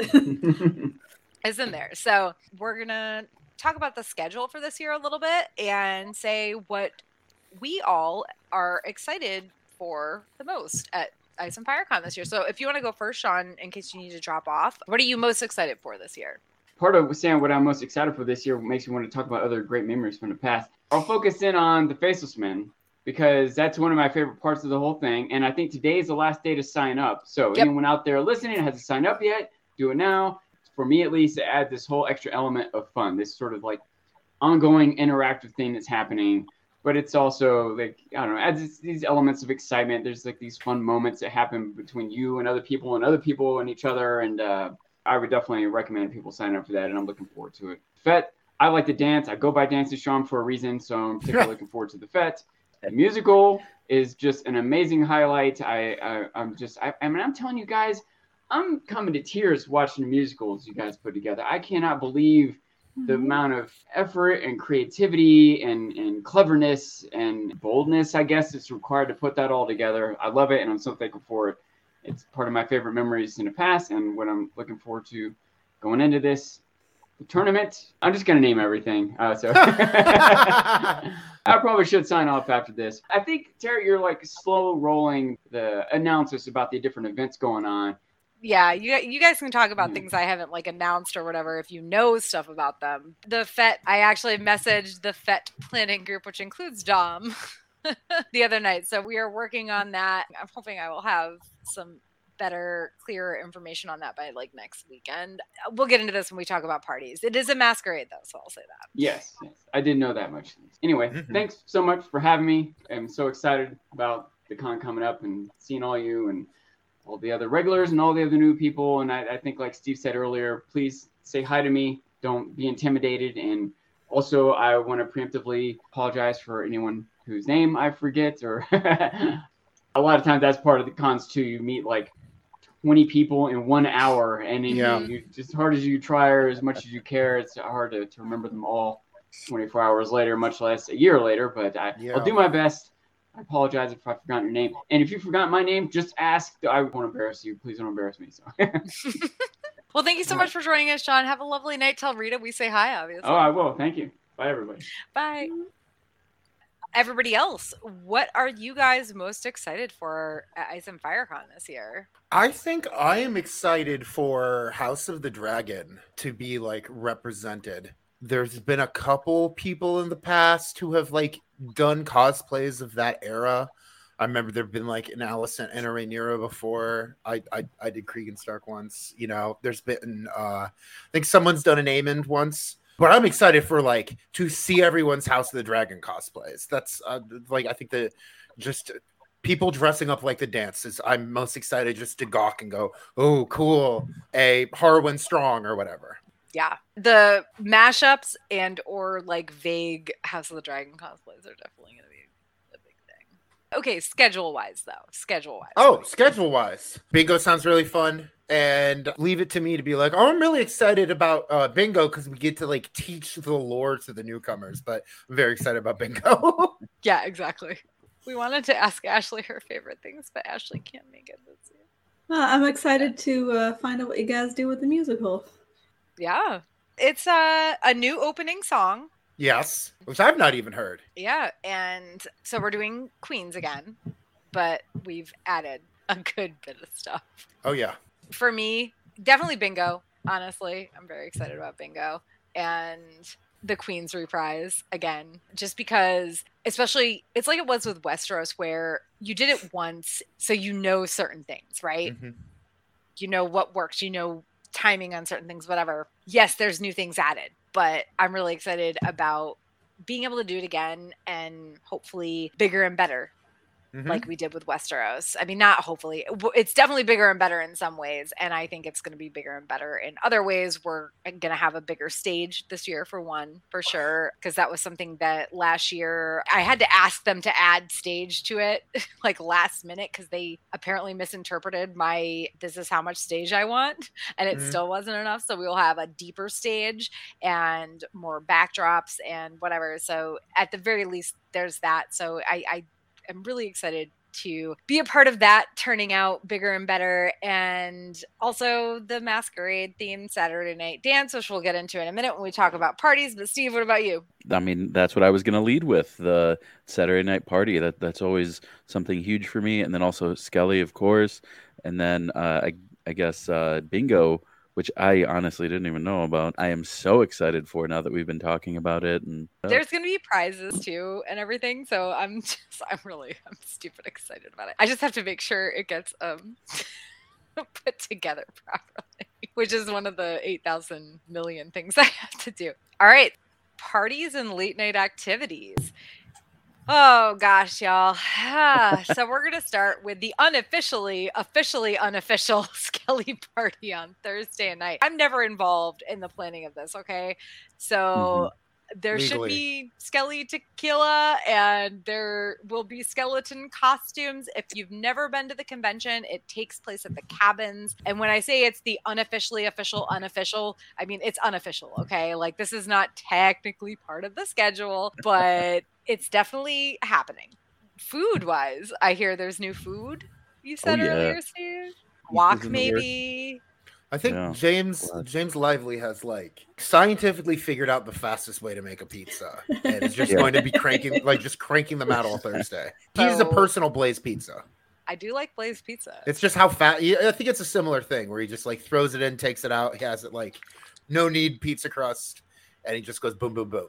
Ashea is helping with Skelly with Tommy, our Yeah. lovely friend Tommy. Go How do you describe for a newcomer like how costumes at Skelly work? Anything Ooh. skeleton related? It doesn't have to be, yeah. Also, there there- there's a it's it's almost like a themed Skelly this year. So Targaritaville is the theme. So anything anything like in that ballpark is game. There's a lot of really Explain what that is. Yeah, Targarita. Targaritaville. Wa- wa- Yeah, wa- wasting away again in Targaritaville. yeah. Looking for my lost jar of wildfire. I'm absolutely skeleton for sure. I'm actually wearing a Blackhawks hoodie with a like the skull and then the Blackhawks feathers, which maybe we'll do that unofficial panel at unofficial Skelly of the origins of Skelly, how, how that whole debacle started. We also often have people dress as David S. Pumpkins. Mm-hmm. It's Yeah. been at least two people in the past. So Jack That's Skellington's come out. Mm-hmm. yes, Jack Oh, Skellington. yeah. Yes, Keith was Jack Skellington one year. That being said, I've never dressed like a skeleton, and I've had a great time every year. I Yeah. Oh yeah, you do not have to dress up as anything. yeah, I'm going to be wearing like the, the Daemon costume I'm wearing during the day. Yeah, like most of us, we just want an excuse to dress up. Mhm. Yep. Yep. Yeah, for sure. Yeah, there's some really, really thoughtful people in uh, in that that whole Skelly group that are that are working really hard and just doing some super cool things for Skelly Night. It's gonna be a blast. So, like, for sure, show up. I actually still have a fucking giant skeleton head in my closet in South Carolina because Dean shipped it to me and wore it in 2019 and it never made it back to California. In in the past, I've brought uh, Skelly themed cups and handed them out. You know, uh, for ice a podcast of Ice and Fire branding on it. There's Yeah. going to be Skelly I've themed heard cups. that rumor. Uh, there, there, a lot of people tend to bring things to hand out at Skelly Night. I've noticed, be it Mhm. cups or Jello shots. It's Mhm. another popular thing, or just shots. yes. Yeah. Sliders, empanadas, pizza. really is kind of a community effort that has like not even like official event it's not the con the con doesn't like we don't like look for volunteers to be like hey do you want to like it's, it's like no it just people just be like yeah we want to have a party It We just might be- happens. we might be dressed like whites, but we're acting like the free folk, and we're all taking care of each other. Then we've got post musical karaoke. So that's less a party and more of a late night activity. Oh, but it's a party. Yeah, it'll start around like 9 p.m. on Friday Mhm. night. Hopefully, this year the projector will actually be working. Oh my god!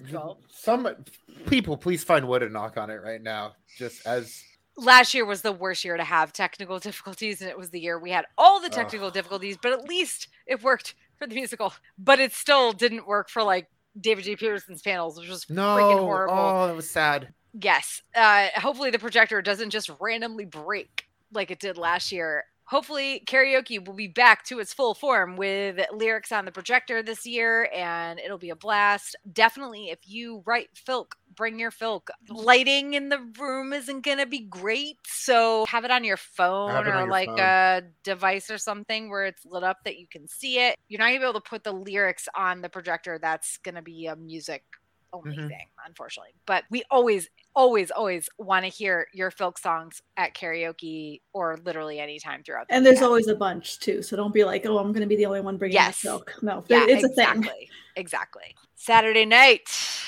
the Flea Bottom Fete Yeah. is masquerade themed this year. You do not have to wear a mask, okay? Obviously, encouraged but not required.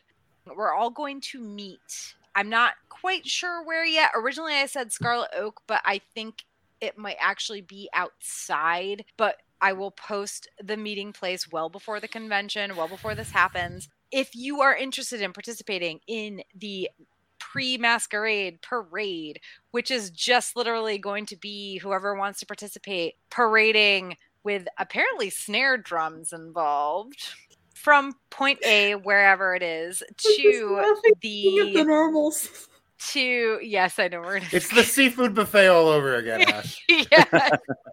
oh, speaking of which, if you're listening to this and have never been to the convention, that's another thing that will be going on. Bingo, seafood buffet. So we will be parading from point A to the main programming room. You are not required to participate. And actually, it would be great if not everybody does participate Yeah. because we're going to be throwing things. Mm-hmm. Like We need an this is going to be a full-on parade. We are going to be throwing beads. We are going to be throwing other things that I'm not going to mention because they're a surprise. But there will be snare drums apparently leading the parade, and there will be throws, and yes, it will be a fun time. So that will start. It's on the schedule, but I believe the parade starts at like nine or nine fifteen. It's on the schedule, and we will also obviously announce it throughout the convention to remind people in person because I feel like that's the best way to remind people. Also, apparently, Ashea ordered beads too. So just plan on some some shenanigans. Real quick, special Ice and FireCon activity reminders. The tournament. Oh gosh, the tournament. It's LARP sword fighting and stick horse jousting. And what stick horse jousting is, you and your opponent are on either sides of a ring. And Shelby says, come prepare to boop and be booped. Ooh. And that is what it is. You have a literal stick horse, like a children's toy stick horse between your legs, horse. and you have to gallop across the circle with a pool noodle in your hand. And whoever gets the first hit is the one who wins that bout. Okay? It's absolutely stupidly hilarious and a lot of fun. I literally participated in the tournament once by mistake That's right. my uh, significant other at the time, he was the DJ for Flea Bottom Fete that night, and his computer kicked the bucket, and he was having to redo his entire playlist for Flea Mhm. Bottom Fete, so he could not make it to his tournament thing. And I was like, I will fight in his honor. and it was a mess. I had fun. So so yes, the tournament is so much fun, super hilarious. The performance contest, which is only a thing that happened because originally we had a, a costume contest at 2013 at FireCon, and then we tried it again at 2014 at some FireCon, and then both years Dom won and was voluntold to run a performance contest. I ate a chicken. What, was the, what, what did you do the first year? You did a, a Robert Baratheon speech. I right? did that monologue that I practiced. I did. Uh, Mine was some tally boy at the Battle of Summerhall. Horse took an arrow. I had to go the rest of the way on foot, trudging through the mud. Yeah, I did that. I did that whole thing. He says to Jaime and Barristan. So if you missed the very beginning of this webcast, Dom was talking about how he like found the Ice and FireCon message boards, which we do not have anymore, and only lasted for like a year. And myself, apparently, and some other guy who was talking about cosplaying Robert Baratheon were talking about how you had to prepare a monologue. No, So- no, it would be no, fun did- if you did, and I took it as you Oh, had okay. to because Oh, okay, I'm okay. extra. Okay. So yeah, I was to say I don't think we ever said anybody had to do anything, but so so. Dom prepared a monologue, so I'm pretty sure you won like best in show that year. I think we You, gave you like you, you invented we a, invented a, a category to give me something for for memorizing a monologue. Yeah. And then the next year he shows up as Tormund with a whole ass roasted chicken in his hand and eats the chicken on stage as he's giving the Tormund monologue to someone cosplaying as Jon Snow. Yeah. The whole Sheila the Bear monologue. Oh God, it was so good. And And then year three was uh the mountain that rhymes. This is Ice and Fire Con lore because year three I did a whole Gregor Clegane rap, and then year four Mo did Sandor's diss track at Gregor Cleg- Clegane. Year five, the Cleganes did a rap battle moderated by Qyburn, and at that point we're like, next year we're just doing a whole musical. yep, pretty much, pretty much. So the evolution. We've had people read poems. We've had people play guitar. Last year there was a scene between it was a Lyanna Oh and God. Robert Oh, scene powerful. done like in Yeah. the dark with Yep. Scad from Davos Fingers and Brit from Brit from Queens. Brit from Queens. Also, Scad did the whole Broken Man. Broken Man monologue in 2018. So Scab was the winner in 2018 with his Broken Man monologue. Also in 2018, literally composed the Floppy Fish song. Uh, volunteer slash long time attendee Michael G. Last year, the winner was Lakota. oh, magical. who memorized and performed Daenerys's entire Dothraki and Valyrian speech and did it so well that David J. Peterson, who was in the next room at his table just chilling, popped into the doorway to watch Lakota give the speech. I mean, it was. And if anyone doesn't know who that is, he wrote the languages. Yes. He looked yes. like a proud father. It was so sweet. It was like, how could we possibly give the award to Yeah. anybody other? But this year, because of what happened last year, we are going to be doing a single person award and a group award. It's really hard to compare the two. Yeah, like we've had the Moulin Rouge. That was tight. it was like of course you guys did this this year when we still only have like we were still only planning on giving one award and it has to go to the girl who did a literally perfect performance of the speech that Daenerys gave in season 8 Game of Swag by the way I don't think we've really mentioned this at all but Game of Swag is back and what Game of Swag is is that you hide I mean, let's be real, they don't necessarily have to be a swap or Game of Thrones themed items around the convention, but that's what makes the most sense. So you hide them around Deer Creek. Now, I will say this. We do have to have some rules about Game of Swag just because we don't own Deer Creek, right? So no alcohol. I know some people last year were like really wanting to do that, but no alcohol, please. because there might be children around. What we ask you to do is to add some sort of sticker or tag to whatever you're hiding that says hashtag game of swag something right hashtag ice and firecon is fine too like something that denotes it as being obvious that it's hidden for somebody to pick up and not just an item laying around because mm-hmm. i'll be honest as organizer, I know there are official Ice and Firecon things get they get like left around. We ask people to tag them. The general rules are again, please do not create or hide any swag that is super NSFW, not safe for work. This isn't even just NSFW, but also like do not hide anything that features hate speech or bullying or go against our zero tolerance policy. We did not have a problem with this last year. I don't believe we'll have a problem with this this year, but this is Zasoft GOT, but beyond our rules that state don't be a jerk, keep in mind that again, Deer Creek employees or other people who come to the state park might stumble across things. So be careful. If you can, if you're on social media, that you post the swag you're going to hide in the Ice and Firecon Facebook group or in the Game of Swag channel in the Ice and Firecon Discord or post it on Twitter and tag it like Ice and Firecon Game of Swag. That said, while you're welcome to hide promotional swag, do not post any outside links or ask for people to PM you in your post about what you're hiding. Like that's not what this is for. This is like if you have a podcast, right? Like Ashley's podcast of Ice and Fire. We obviously History of Westeros comes to convention. You guys would always be welcome to hide branded things. Just do not like ask for people to go to links or whatever.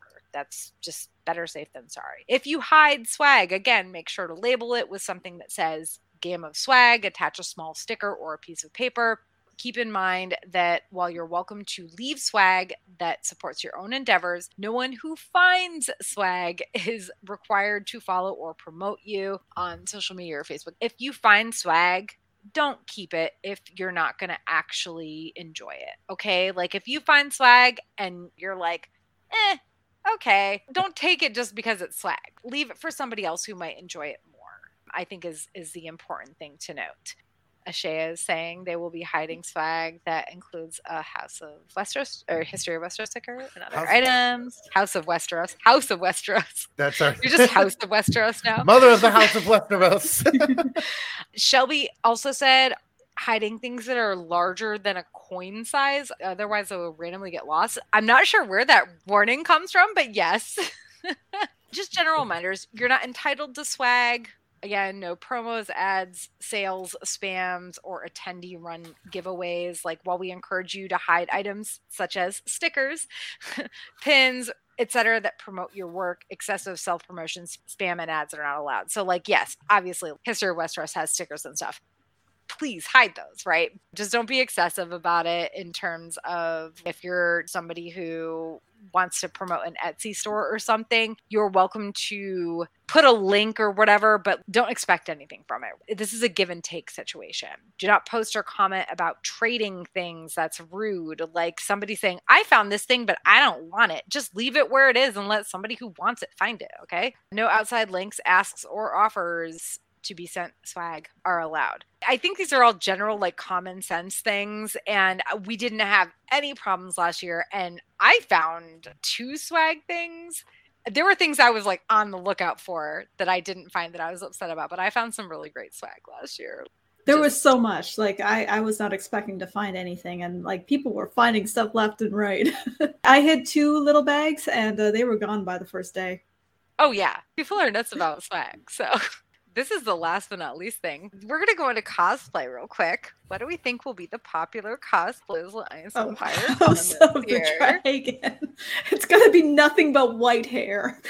And the stray Alicent. I think There'll be a bunch of Alicents too. Crabby things. I think you'll Crab. love. Yes, crabs. Yes, I agree with that. So much crabs. Maybe someone will dress as the city of Chicago. and I'm done. Purpose. Speaking of cosplay, what are we all cosplaying this year, if anything? I I mean, I know Ashley, you're not being fair. Are we sure we can't like somehow like crowd fund a plane ticket for you? Just get you there. You can stay in my hotel room. I'll be mischievous hoodie Daemon one day. I'll be like episode 10, like the red and black Daemon all day Saturday. And now that it's not like a big surprise, I think I'm just going to be wearing my year on costume around all day Friday for the musical so people can stop me and go, Your shoes are amazing, which was meant so much. You don't really cosplay, Steve. So No, not too much. Ah, but one time Steve did dress like Ari- uh, Areo Hotah. Once Full upon a plate time. armor. Oreo, Oreo hotel. Oh, I thought it was Brota. Oreo That, Brota. that, that was, that's that was both. That was Yeah, both. you did them both. Yeah. But That's Brota actually- was the one who carried me over his shoulder back to my cabin when I threw my Yeah. back out. Oreo Brota is a great Ice and Fire Con bingo reference. Just FYI. Yeah. The beer bong attached to the act. Unbowed, unbent, unbelievable. Unbelievable. That was the year that we just bought like I'm sorry guys, but bottles of champ Oh, Oh, yeah. I'm out.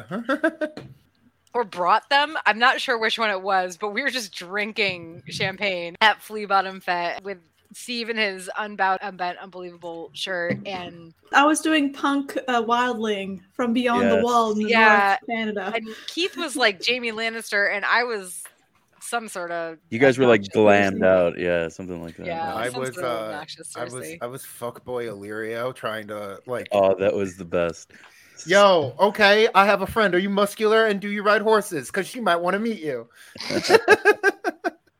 Speaking of cosplay, uh, when I'm cosplaying this year, haha, that's hilarious.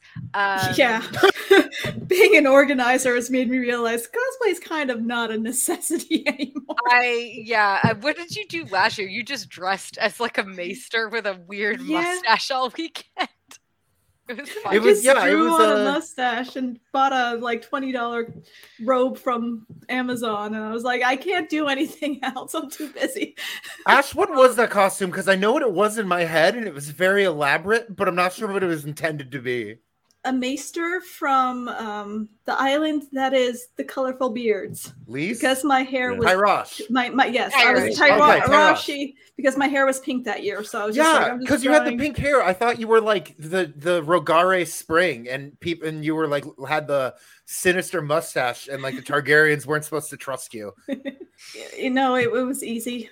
I, I just drew on a mustache and put on a maester's robe.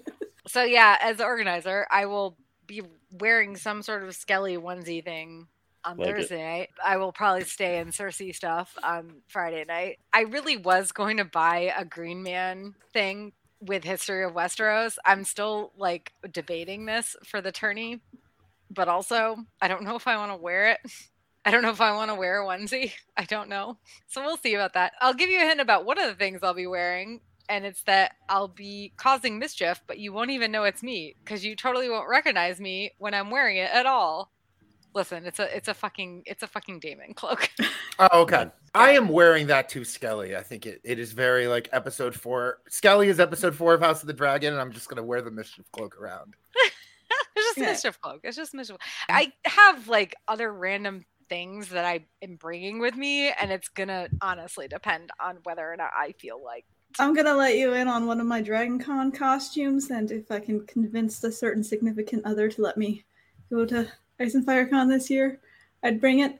But it's Mima Visenya Mima! Oh my god!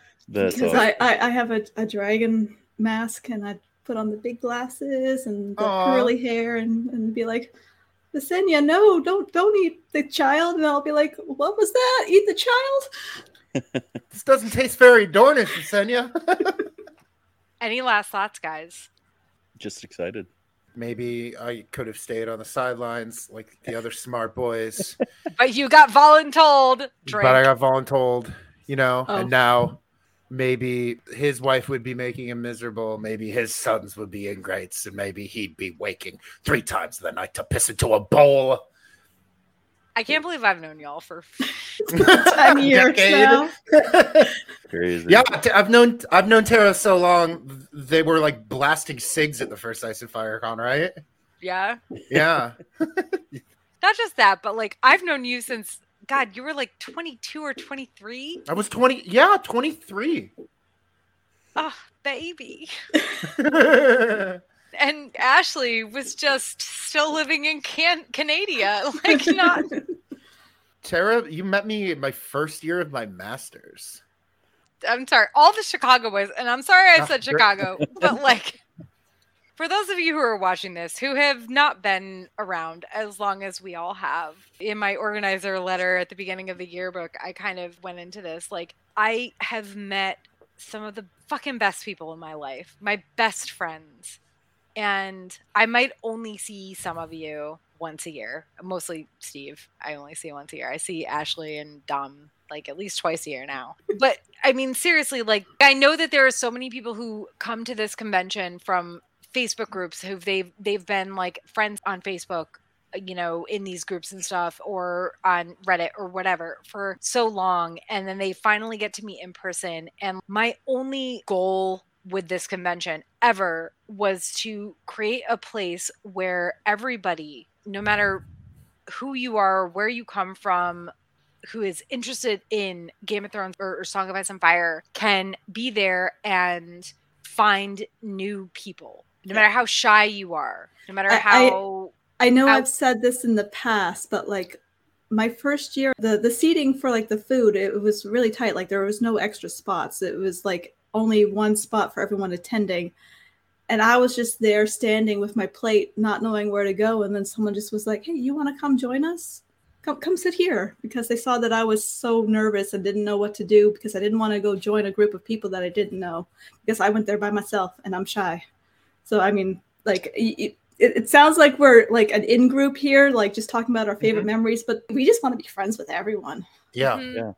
I always tell people that uh I that Ice and Fire Con cons, but Ice and Fire Con specifically is like a cheat code to making adult friendships. like Yep. people say it's like so hard to make like f- like new friends as an adult. I'm just like, I know a place. Sometimes more than a friend.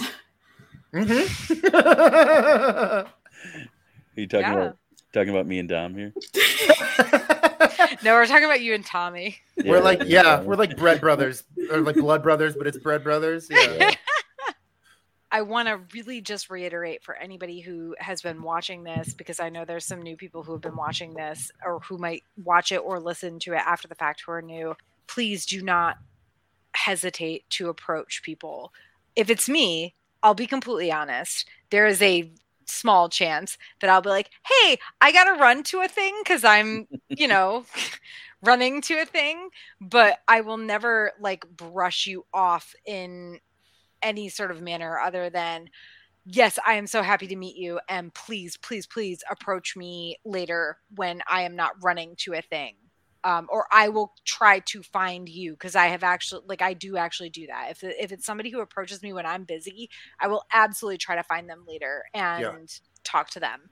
Do not be afraid to talk to or approach anybody at this convention because i really I've never heard any complaints about that. We are all here to just be together. And yes, this came about because I did a Drinking Con webcast, and Steve was like, "I want to be part of this, but I don't go to Drinking Con or Dra- Dragon Con. I don't go to Drinking Con.